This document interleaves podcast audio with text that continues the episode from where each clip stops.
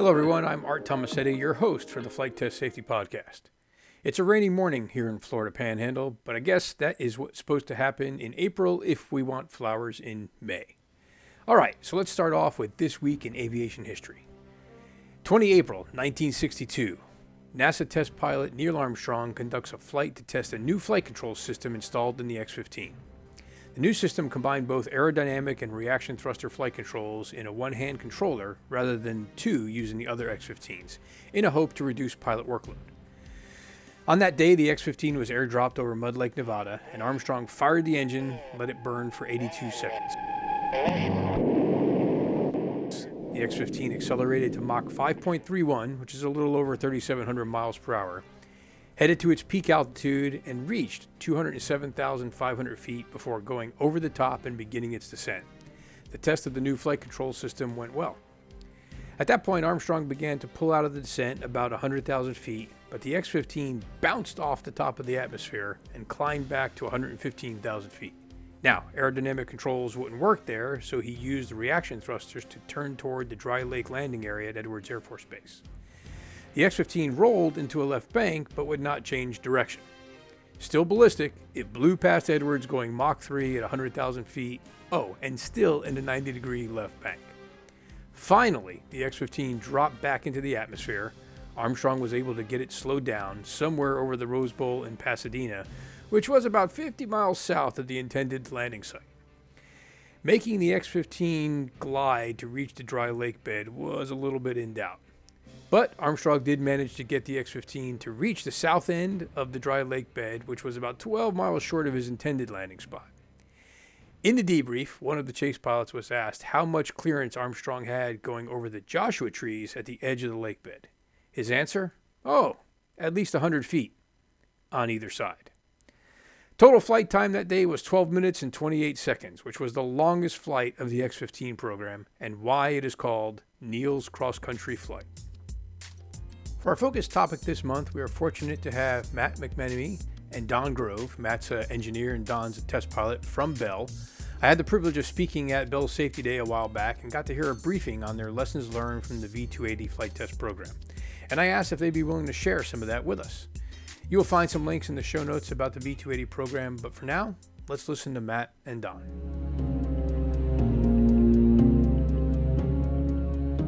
Gentlemen, thank you for taking time out this morning to talk with me. I would like to start off with each of you just giving a little bit of your background in flight test and your current role at Bell. So, Matt, why don't we start with you? All right, thanks, Art, and thanks for having us on your program. Uh, my name is Matt McMenemy, uh, currently the V280 FLRAA Verification Manager, uh, which means I have the test evaluation and airworthiness teams reporting to me. Um, I've served on this uh, in this role on Bell's uh, Joint Multi-Role Technology Demonstrator Program, and now as we've transitioned to the competitive design risk reduction phase of the program for the U.S. Army's Future Long Range Assault Aircraft. Uh, my history in test has been primarily with tilt rotor aircraft, uh, joining Bell on the V-22 test program back in the mid 90s, and uh, completing both the MV and CV-22 flight test programs there, uh, moving to 609, and then finally to the V280. Okay, thanks. Don? Yeah, good morning. I'm Don Grove. I'm the Chief Military Test Pilot for Bell as well as the V280 Lead Test Pilot.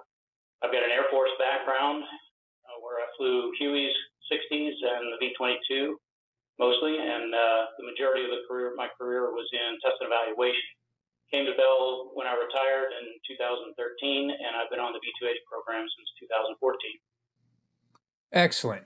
So, just in case some of the folks who are listening are not familiar, can you give us just a little bit of overview of the, the V280 and, and the program and where it's at today? Okay, thanks, Art. Yeah, V280 is, is Bell's answer to the uh, U.S. Army's effort to modernize their um, their aircraft and their forces. Uh, it's a new medium lift assault utility rotorcraft. It's building upon the, the success of the V 22 uh, tilt rotor and is meant to fulfill the mission requirements for the U.S. Army FLRAA aircraft.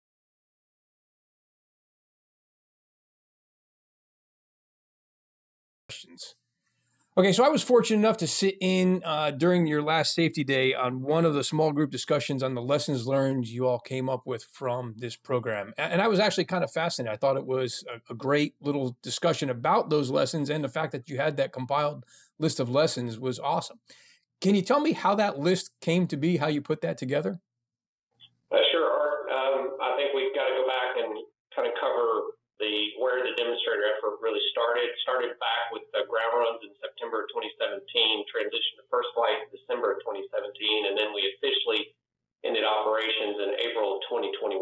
So that's three and a half years of operations, and we accumulated 214 flight hours over the course of those three and a half years and 386 rotor turn hours. So a pretty rigorous uh, flight test program, you know, that we completed or demonstrated all of our key performance parameters such as speed, range, and agility, while still showing excellent reliability characteristics uh, in our air vehicle concept demonstrator AVCD aircraft. Yeah, to, to get to the heart of the question, um, it started with our lead flight test engineer who solicited feedback from all of our communities in, in the program from uh, the other FTEs, pilots, flight test instrumentation, and data systems, uh, the test and evaluation management, program management, and, and maintenance operations he uh, he took all that input, he consolidated and collated into a report, and then we started briefing folks with it. Yeah, Don and I both recognize the opportunity there to uh, collect lessons learned at the end of the Joint Multi-Role Technology Demonstrator effort. We've been on past programs where the team hasn't been afforded that opportunity at the end, so we wanted to break that cycle. We wanted to capture those lessons learned and, and ensure that we uh, supply them or provide them to not only Inside Bell, but also our, our customer to help improve uh, both current and future programs. So let's expound on that a little bit. I got to see a little bit of how you're sharing those lessons learned when I was with you for the safety day, but how else, I guess, both internally and externally, have you shared those lessons that you put together? Yeah, so to reiterate, reiterate what you commented on, uh, yeah, we first got the opportunity to share those lessons learned at Bell's annual flight operations safety stand down uh, this earlier this year. And that included those two sessions with all of our operational community uh, from the commercial, military, and innovation programs, including our autonomous systems folks. We've also uh, delivered it to our Army customer and was well received by them because you know we all recognize the importance of capturing and sharing and that we're all so busy that oftentimes it's uh, uh, passed up as we move on to other programs. So definitely well received. We have gathered so much information along the way, too, informal and formal. Uh, we had we actually got five Army experimental test pilots to fly the V-280 throughout the, the course of the of the demonstrator program. We've had other soldier touchpoint events as well, including um, crew chiefs, mechanics, uh, infantry, and gathering all that input helps us to make a V-280 better. Uh, especially with those pilots, you know, you can't hide challenges from them when they're when they're in control of the aircraft. They're flying the missions with us, and these weren't just dog and pony shows. They were doing actual uh, flight test missions with us, uh, flown zero to 280 knots in a wide variety of maneuvers in between them. So that's just how confident and proud of the V-280 we are. That's great. So as you mentioned, you know, it was a long list compiled over a, a long period of time for the for the program. But what I'd like to do is if can have each of you pull one or two of those lessons that particularly resonated with you and if you'd be willing to share what those were. Uh, certainly, I think the, the first one that I'd like to highlight or the most significant lesson learned was how we utilized our systems integration lab or SIL uh, for mission rehearsals prior to every test operation.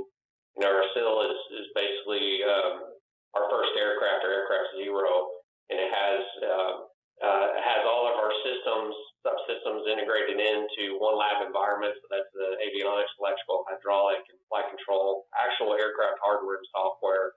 You know, combined with our math model and simulation code.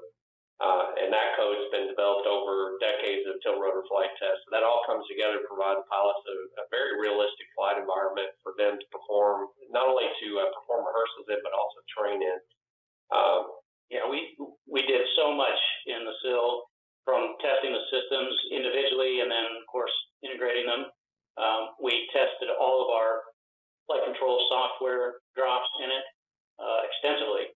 We um, practiced procedures and emergency procedures and refined them in the SIL. All of us went through training in the SIL. We trained ourselves. We trained Army pilots in there, and then as as Matt mentioned, we rehearsed test missions. So this is a big one for me to um, really believe in the in the SIL as a as a, um, as a wonderful tool to improve our design, first of all, but also to increase flight test safety, uh, efficiency, and effectiveness. Yeah, we also were able to tie the SIL in with our uh, telemetry room. So we had our flight test conductor and our IPT engineers in the TM room during the rehearsal. Gave us an opportunity to draw runner test cards, find efficiency in the order operations, correct any deficiencies that we found uh, through the, the rehearsal itself, and also establish expected results. So just in general, it just contributed to a more situationally aware team prior to executing uh, that particular mission. I, I think another huge lesson learned, I, and I uh, hesitate to say that because it's not a lesson that we should have to learn, but is the importance of team. We all are on test teams executing, but building an effective team, a high performing team, is a very deliberate effort. And our program leadership was extremely deliberate in doing just that from the start of the program many years ago. Uh, and we have seen how effective teamwork is a force multiplier. The cliche, uh, the whole is greater than the sum of the parts, couldn't be more true. And when that whole is executing together you know, in a an environment of trust and transparency, uh, focusing on good communication, um, it, it's really a sight to behold. And we all through the demonstrator program and going forward, our, our leadership is once again, uh, as we build our team up, uh, we we focus on teamwork. This all comes to together to build a, a safety culture on that foundation of team. Um, and safety has been paramount for, for our program. It's not just a word we throw around, it's something we practice every day. Matt, um, you want to talk about some of the initiatives you put out there to yeah, so the, the safety culture segued into our operations by, you know, at the beginning of every pre-flight briefing, we actually would show on the screen three words, um, safety, compliance, and mission. And that was to remind team members of the order of priorities for, for mission execution for that given day. And then we, we took that a little step further and we closed each briefing uh, by posing a series of questions to, to all team members. And we were asking team members to, to speak up, basically, if, if anyone felt that we were not ready to execute. Those questions were meant to challenge the team members to, to ask themselves, are, are, are we ready? For example, uh, does weather support the mission today? Uh, did everyone get ad- adequate crew rest? So those questions were meant to help team members speak up, be compelled to speak up. And, and there were a few uh, occasions during our uh, program, test program, where team members did feel compelled to speak up and say they were not ready. Um, and we would pause to address that particular concern, whether it's additional data review needed or additional analysis, or if we actually needed to go back to the SIL and step through a uh, particular uh, procedure for a given test condition. So um, we received lots of positive comments on, on that approach over those three and a half years of operation, and, including some comments from our U.S. government customer as well. We had uh, very positive support from our program and company leadership with respect to that approach as well. Those are great, and amazingly enough, that all those that you mentioned that resonated with the two of you are, are, the kinds of things that resonate with me, and I like to talk about as well. You you mentioned the value of simulator mission rehearsal, and we actually did our January podcast talking about that. Uh, and one is interesting that everyone universally sort of agreed that it's a great thing to go do, but acknowledge the fact that there's you know there's a cost, there's a time cost to that, there's a money cost to doing that, and so it's not necessarily easy for every program to make that happen, but everyone believes that they they should. The the concept of team, and then uh, what you mentioned there at the end of you know sort of trying to stimulate out maybe the no vote for for days where there was someone who didn't feel like something was where it should be to go out and execute the mission. So I think those are all great topics. So now that you've got all these lessons compiled and, and you're starting to share them, like what are some of the next steps? What else do you do with this list now that you've got it? Yeah, so at a tactical level, we're actually in the process converting those lessons learned into a survey um, that we will send out to, to team members so we can evaluate and score those documented lessons learned and prioritize which ones that we need to put effort into uh, resources, any capital investments with respect to our tools, so we, we can improve, um, you know, our execution for us immediately on the on the FLRAA program, but but as well for other programs uh, that are currently uh, currently active, such as our, our sister flight test or program uh, FARA, uh, Future Attack Reconnaissance Aircraft, and then 525 certification program is still ongoing. Um, so we anticipate revising policy procedures and making improvements in our tools to help uh, flight test execution become safer, uh, more efficient, more effective. Um, for example, we, we are targeting a way to improve our um, the way we track aircraft limitations in our clear flight envelope, so it's uh, more accessible, more easily understood by the greater team, not just the pilots and flight test engineers, but the IPT engineers as well. Yeah, it's all, always great when you get out there and you complete your test card, and then you say, "Well, it's time to go home. What are we cleared to do on the way? How do we get home?" Right right. that's definitely something to work on. Um, the, the, policies and procedures that, we're looking at uh, span all the Bell flight test spectrum. Uh, like Matt said, not just our program. We want to make sure that all the current and future test programs benefit from what we learned and what we did, both the good stuff and, of course, the things we want to improve upon. Uh, another example is our briefing and debriefing guides that are going to incorporate what Matt talked about, the questions to ask, how to get that that NOVA out there on the table and and really be able to talk about it. I'm also preparing a paper, uh, hope to, to present it this fall at, at a couple of SETP and SFTE functions, focusing on the integration of the SIL and our telemetry room that, that Matt described. And like you said, our, um, a lot of people nod their head and say, yep, that's beneficial. And I actually have been surprised how few organizations actually do integrate the two. So I, I, want to bring that to the community at large and really talk about how we did it and why we did it and what the benefits were to, to spur that uh, that effort going forward for other test organizations. I think that's great. You know, I I think universally we all acknowledge that we tend to do a pretty good job of being able to go out and conduct a program or a project and extract lessons learned from it. Uh, the real challenge comes in and how do you operationalize those lessons? How, how do you put them into some form so that they're not having to be learned over and over again that they become part of uh, you know a procedure a policy a regulation whatever whatever it may be? That that is always the challenge. And we look forward to hearing whatever you all are able to share with us in the future and the broader flight test community. So i think that's wonderful so, uh, what I'd like to do anytime I'm interviewing folks is uh, give you each a chance uh, where we get to be like the mic is yours, talking to the folks who are listening to the podcast, and any wisdom or final thoughts you'd like to share. Uh, Matt, if we could start with you.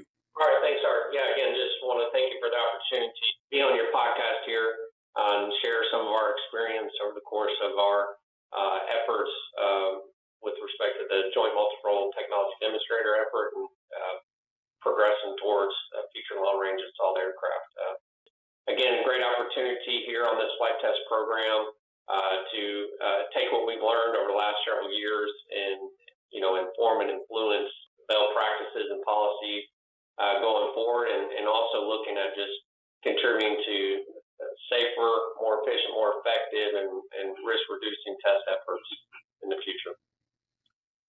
I've been so incredibly proud of this team, and it, has been a life honor to, to be part of it. Uh, the, the V280 program, we feel, we believe in our core that it's not just relevant for, for today's fight. Um, by learning from the demonstrator program and applying these lessons learned, we're designing the V280 uh, really to, to maintain a decisive advantage for our American military aviation uh, for decades to come.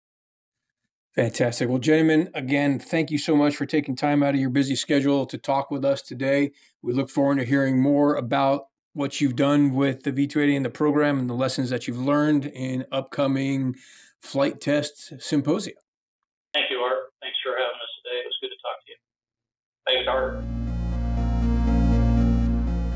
We talk a lot about lessons learned in our profession, and when I originally heard what the Bell team had done, I thought it would be great to share their lessons about lessons learned. And we look forward to hearing more about the V280 program from the Bell team at upcoming symposia. Hopefully, you caught the April edition of the Flight Test Safety Fact. If not, you can access it from our website. In this edition, you will find Mark Jones' piece on what happens when we crash, a refresher on the Dave Houle Flight Test Accident Database, and my thoughts on the return on investment for attending events like the upcoming Flight Test Safety Workshop. That's a wrap for this month. Thanks for listening. If you know someone who might be interested in this podcast, please share it with them. And if you have feedback, we'd love to hear it. Until next time, be safe, be smart, and be ready. The Flight Test Safety Podcast is sponsored by Time to Climb Training and Consulting.